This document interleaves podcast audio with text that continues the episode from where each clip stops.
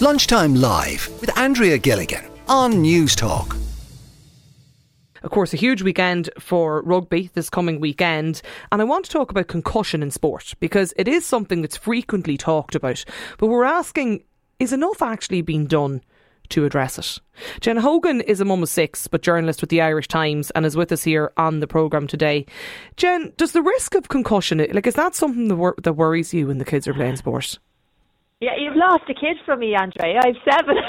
anyway, just uh, just before we start, yeah, absolutely. Yeah. Um, I, yeah, it is. It worries me hugely because I mean, my own kids play a lot of sport, I suppose the sort of injuries that kids get when they're playing sport. It is it is a really worrying time, and rugby in particular probably terrifies me. Now, only a couple of them play rugby. One of them, recently enough, had it wasn't a he's had concussion from rugby, but he had a really serious injury that knocked him out of sport for the best part of a year, and he went back and his very first match back he ended up with concussion. And you're just re, you're aware then you become become aware, I suppose, as a parent that you're making this decision. Do I leave him involved in sport, knowing this kind of level of injury that he can get? As I said, the the previous one wasn't concussion, but he did end up with a really serious leg injury that had him out of all sports for a year.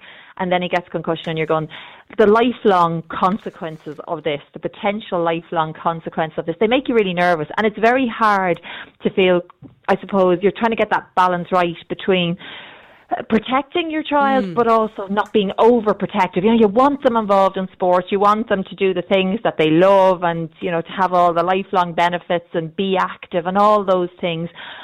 But there is a genuine fear around how badly they can be injured, and I suppose even that injury last year. Well, like I said, it wasn't concussion, but he did have the concussion just this year.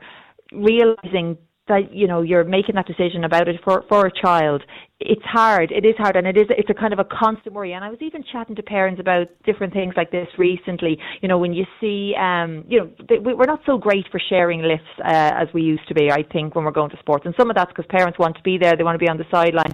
They want to support their children and cheer them on and they want that sort of thing. But there's also a genuine worry about their kid getting injured and wanting to be there in case that happens as well.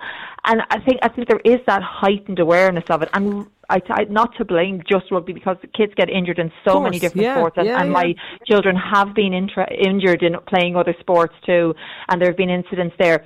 But it, rugby is the one that keeps cropping up. It keeps being the one where you speak to parents and they go, "Oh God!" Particularly if they if their children are in a rugby playing school and they're saying, "Oh, it's part of the ethos, it's part of the connection that goes on with the school." I I don't know. He or she's not keen, but I don't know. Should I just keep going with it and trying to get that trying to get the whole balance right, but but the fear always okay. being there that we'll make a bad decision, make the wrong decision. Yeah, okay. Let me bring in Brendan um, as well, if you don't mind, Jen. Stay on the line. Brendan Brendan is the director of sport for Cistercian College in Roscrea in Tipperary. Brendan, do you think we're getting the balance right? Uh, I think it's very important that kids play sport. Um, look, I, I suppose while injuries are an unfortunate part of all sports, no matter what sport you play, for someone who's looking at, at, at kids in the school as a PE teacher, which I do every year, I, I'm definitely seeing a, a growing trend in terms of the struggle that kids have with weight and general health issues. And, and look, my, my own preference, and obviously I'm biased as a teacher, but my own preference is obviously to make sure that, that every kid finds a sport that they enjoy and that they can be active and healthy in. The the point around the concerns, and I've had a number of messages in from people since I first mentioned this, Brendan, at the start of the programme. Like, I know rugby is, the, is, is probably the one that has been uh, mentioned more so here today. And, like, yes, there's training guidelines and, and return to play protocols and, and all of that kind of stuff. But is that enough? Well, I would say there's, there's continuing development. So, just, just recently, the um, Department of uh, the medical department of the IRFU released a document to all clubs and schools and stakeholders in, in Irish rugby, um, where look they're, they're constantly providing us updates and information. So, for example, now we know, for example, that the tackle causes seventy five percent of concussion. We know that the tackler is more at risk than the than the boy who's been tackled, boy or girl who's been tackled, and there are um, there's information out now from studies that are done in France, in South Africa, and in the UK, which highlights the reduction in concussion that come when the tackle height is reduced. So there's three zones in the tackle now. So so the ideal tackle zone is the stomach area. So that's that's a green zone with a, with a very low uh, concussion rate. Then anything from the waist down is slightly higher, but but from the shoulder up, where where you're you're in the risk of head-on-head contact, that's where you have the highest rate of concussions. And just to have that data in front of you, to be able to give that data to coaches, and to be able to reinforce the fact that you want to really encourage tackle technique to be to be coached correctly and in the correct area. And then, look, I suppose that's definitely a proactive step from my point of view okay. and from all rugby schools' point of view and club. I, I, want to hear from other parents um, today on the programme. Like, whatever sport, you know, you or your, your kids take part in or play, is concussion something that concerns you? that you worry about? And do you think enough is being done? You can get us on WhatsApp. It's 087 1400 106. Oonagh Whyte is with us. Oonagh's a, a former Dublin footballer. You've suffered concussion before, Oonagh. How did it, how did it affect you? Hi, thanks for having me on. Yeah. Uh, firstly, yeah. Um. So in February of 2020, I was playing um, a league game with Dublin in Croke Park, and just a very simple and accidental injury resulted in uh, quite a severe concussion that put me out of playing any contact sport or really put me out of any exercise full stop for, for over a year. Um, and I suppose outside the sporting side of things, the thing that affects me more was actually my daily life. I wasn't able to work. Um, I'm a primary school teacher and uh, I wasn't able to, to go to work. That was clear very quickly. I, I went back for a couple of days and I just couldn't do it. So I suppose you can't underestimate the impact of it. And like that, it was actually mm. a very small injury, one that didn't seem, um, or like it seemed minor at the time. I walked off the pitch. It wasn't a case of that I was knocked out on the pitch for quite a while or anything.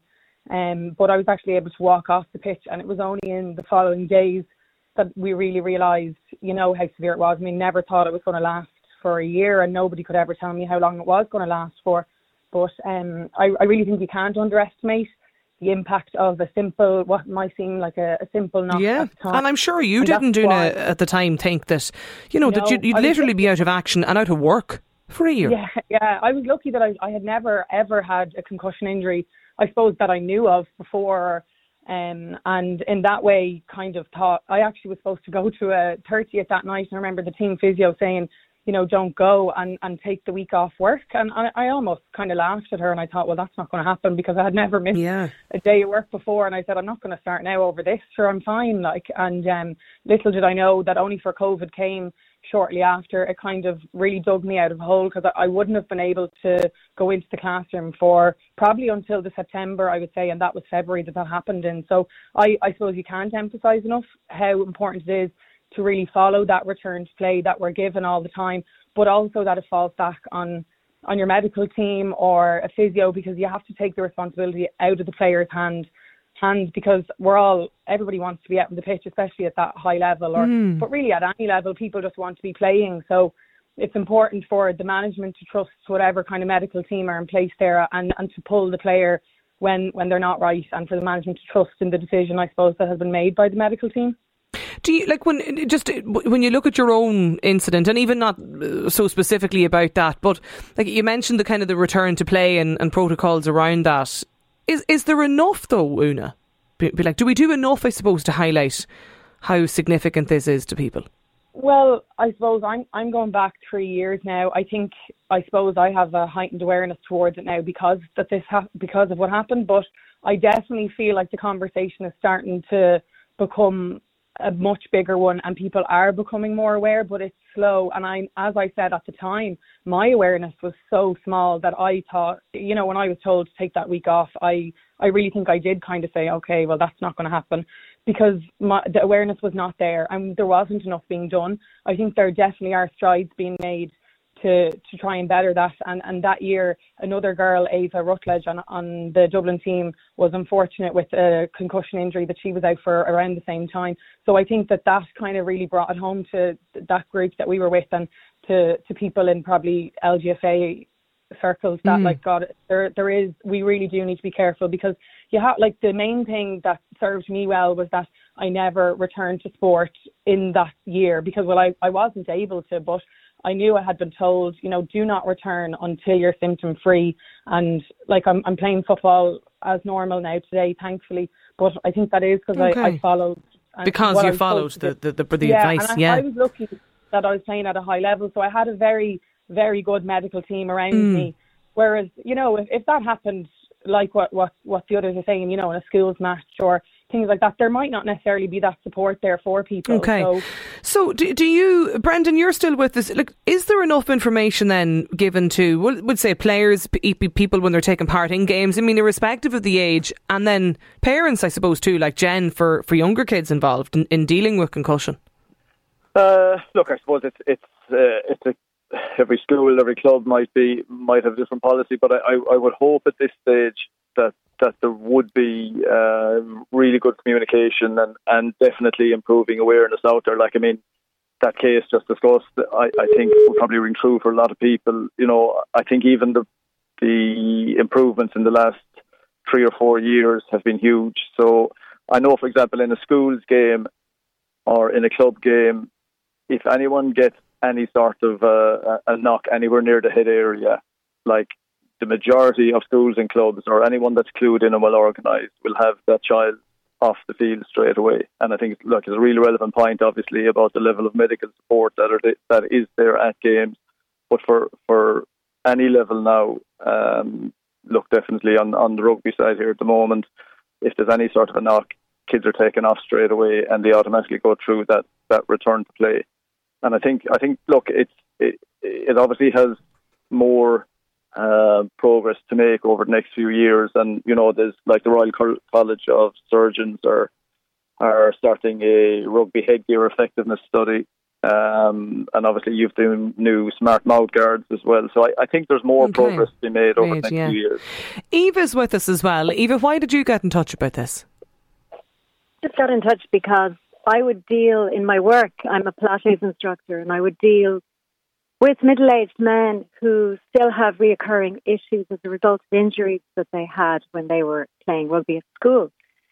So when my kids were small, well, not small, but they're grown up now, but when they would have been maybe 12, I actually took them out of rugby. So I wasn't very popular, but um, I didn't want my sons to have certainly I didn't want them to have concussion and I didn't want them to have any issues with their neck or spine going forward as they got older.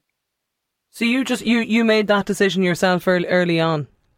I did, yeah, because I I deal I see I see the results um, of of what can happen as from an injury as as guys get older. Now, I should say that quite a number of texts from, from people coming in um, to say that like you can get concussion in soccer. Uh, we just heard from Oonagh talking about GAA. It's not just rugby. Yeah, but I think um, any contact sport or um, anything that will involve somewhere where you could get concussion or damage to your spine. Um, I, I, I just, I certainly wouldn't allow my sons to, to get involved in that. Okay, and the kind, of, can you give us a, a, bit of a, you know an insight even into the, the type of um, reoccurring injuries you're ta- you're talking about that people are dealing with down the line? Um, headaches, um, neck neck issues, lower back issues. Um, there's, there's all sorts of things. It depends, you know, where the injury occurred. If the injury occurred around the clavicle or around the neck, or if they had concussion. It's uh, and also I I didn't grow up in Ireland. I came back here um, with my children when I was around um, thirty.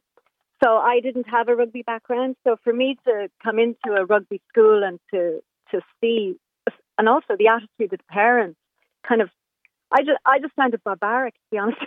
Okay. I just found it absolutely barbaric. So people would be cheering their children on to do something so violent, which involves, and I know I'm going to be crucified for this, but but I just think it's it's a really barbaric okay. So you so for you it's often about the the attitude of of the parents. I think the attitude of the schools and the parents, yeah. Yeah. I I they're they're all you know, do, do you um Jen, you still there? Do you find that is there a you kind know, of? I actually agree. Eve, is it? I, I actually agree there completely Eva, yeah. because Eva, Eva, I, you know, you're you're right, and I know when my son got his injury when he first um, was injured. And I was saying he had a really serious leg injury, like he fractured his lower femur, took ripped the muscle behind his knee beyond mm. repair, and took a chunk out of his kneecap. It was not a small injury. He was in a leg no. brace for quite a period of time and out of sport for a while. And it did make me nervous. It made me hugely nervous. The concussion he received afterwards was enough for him to retire from rugby, and he is now playing other sports. So I'm not.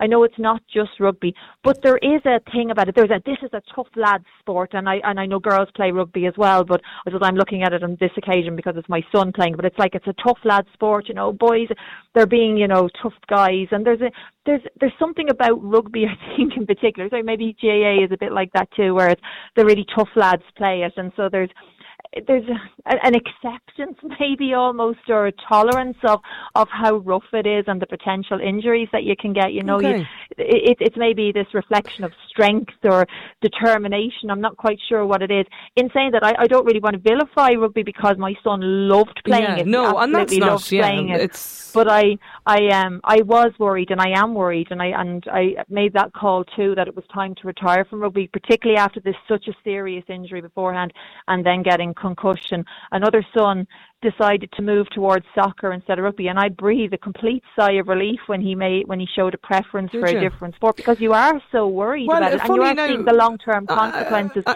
uh, with text, adult rugby players. I have a text in from from Martin as well in Arklow, and he says concussion can also be suffered from uh, the head hitting the ground, a sudden yeah. stop of the head moving forward. It doesn't have to be head to head contact. Uh, you haven't yet mentioned heading a ball in soccer, Andrea. Uh, it's just rugby that's getting the headlines, says says Martin. Lunchtime Live with Andrea Gilligan. Weekdays at midday on Newstalk.